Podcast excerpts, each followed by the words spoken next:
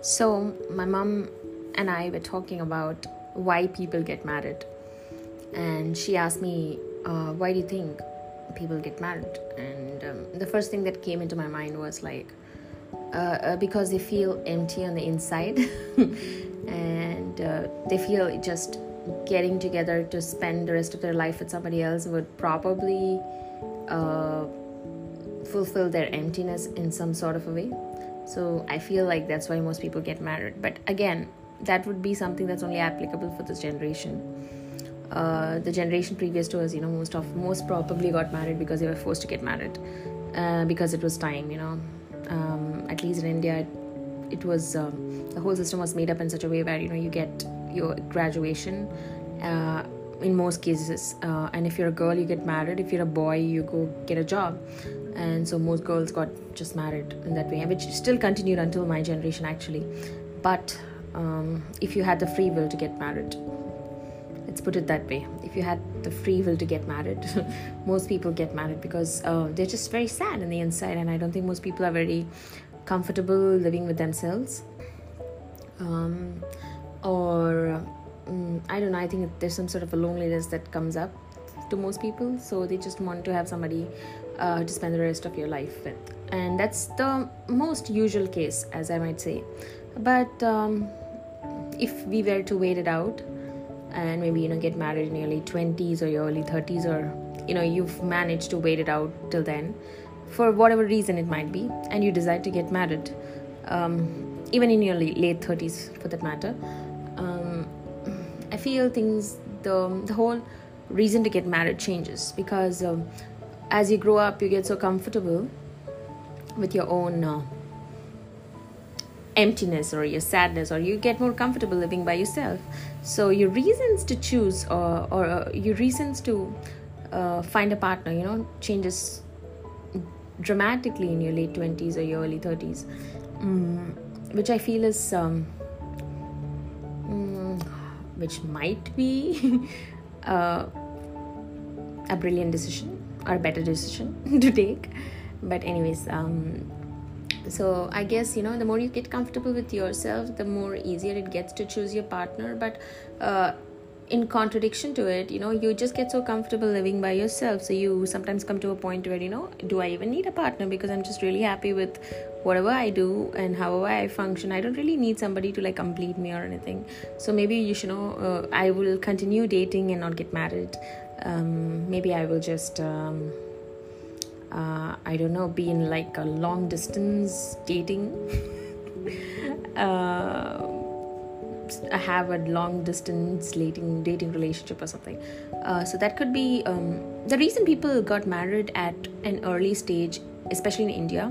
Women were forced to marry earlier is because I've been told psychologically it's easier to tune their personality into what the people in the house that they're going into wants. So it's easy to mold a girl when they're young, or any person for that matter when they're young. So the earlier she gets married, the easier or more comfortable she'll be to adjust to certain circumstances, which I personally agree with, because in my earlier relationships it was very easy for me to compromise or make changes, just sacrifice and shit. But if I was asked the same thing right now, I would probably really go in and ask a few hard-hitting questions to myself and tell myself if it was really worth it, and most of the time when you're young you don't really understand the difference between love or lust or hormones, or it's the right thing to do. So you're often put in this bubble of very dark, deep confusion of what exactly, you pretty much don't know what you want to do. But as you grow up you come to a point where you maybe know something, maybe you're just a little bit better than what you were when you're younger, so you're a little bit out of the dark bubble.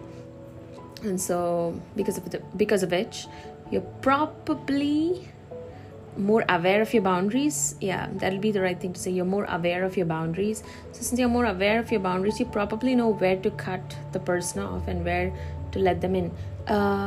But in very, very rare cases, what could possibly happen is you get so scared from all the intimacy issues that have come up from the earlier stages of your philandering. That's the word I got. Earlier stages of whatever relationship that you've been a part of. And you tend to run away, Personally, I feel like I just don't invest in anything emotionally, or I just don't invest in any kind of relationships right now because I'm very busy trying to focus on other things. So I feel like if I had gotten married earlier, it would have been easier for me to probably manage my emotions and my work better. But right now, I don't know if I can ever manage my emotions and my work better.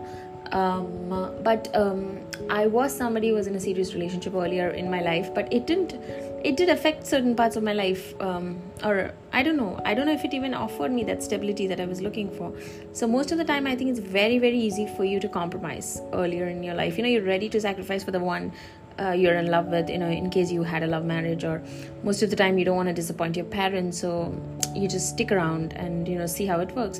And for some of course I do believe in the concept of happy marriages. I'm not such a cynic to actually go ahead and say that people don't find their soulmates and stuff, but in most cases they rarely do, to be very honest, because toxic relationships are so common these days. People are so, and especially with the dating, the change in the dating style that has happened in the last 10 years, and the commitment phobia and everything together, it's almost a shock that people even get married these days.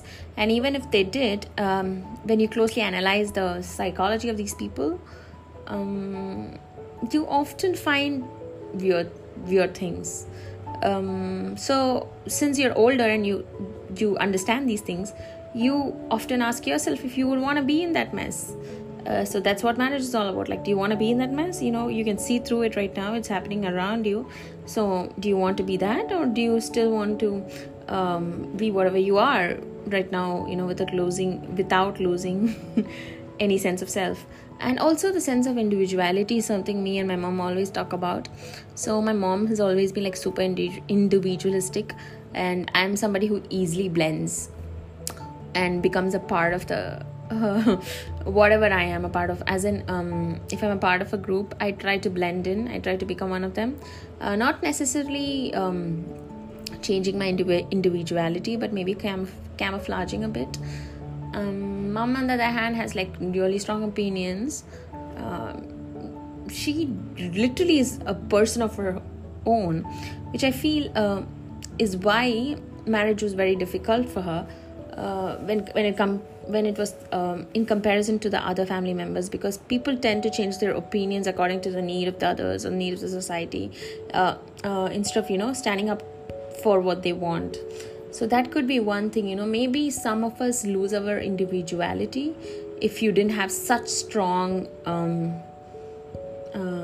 opinions to hold for yourself. I don't know, some people just are inherently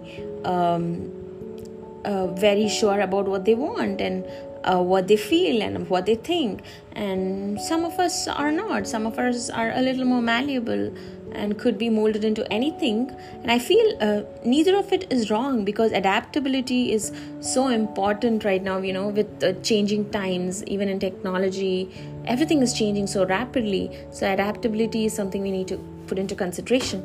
But at the same time, individuality is so important. So somewhere in between the whole needing to adapt to a situation, there is a sense of individuality that is lost. So yeah, so that's just a random thing that we spoke about today. So it's funny that most of the time people get married because they don't want to feel lonely. They don't get into a relationship because nowadays people are either in a situationship or they are married. I don't think being in a relationship is very common these days. At least in that time, during my mom's generation, people got married because they had to get married. Now we have the option of not getting married. So which means, we have more options basically. And there is the so-called execution of free will, which is really not what is happening in India.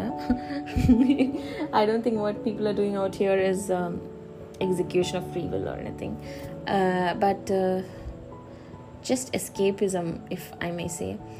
But with age, your sense of self is so strong that you always have an option of not doing it, and you have a stronger say in, because you've grown up, so you can always say, no, I don't want to do it. And people might actually listen to you, because as a child, people won't. They'll be like, you're such a child, what would you know? I mean, we would make better choices for you. And suddenly, you know, people start listening to you, and so you just are giving yourself the option of not being in any such situationship. I think for those who do end up in such partnerships later in lives, I think have a better chance of sustaining the marriages, maybe at least after like 25, maybe 26. I don't know, I'm gonna go with 28. So again, it all depends on the individual perspective and what the past experiences was all about, and how much the trauma was and all that. That's a wider topic to discuss, so I thought I should make a podcast about it.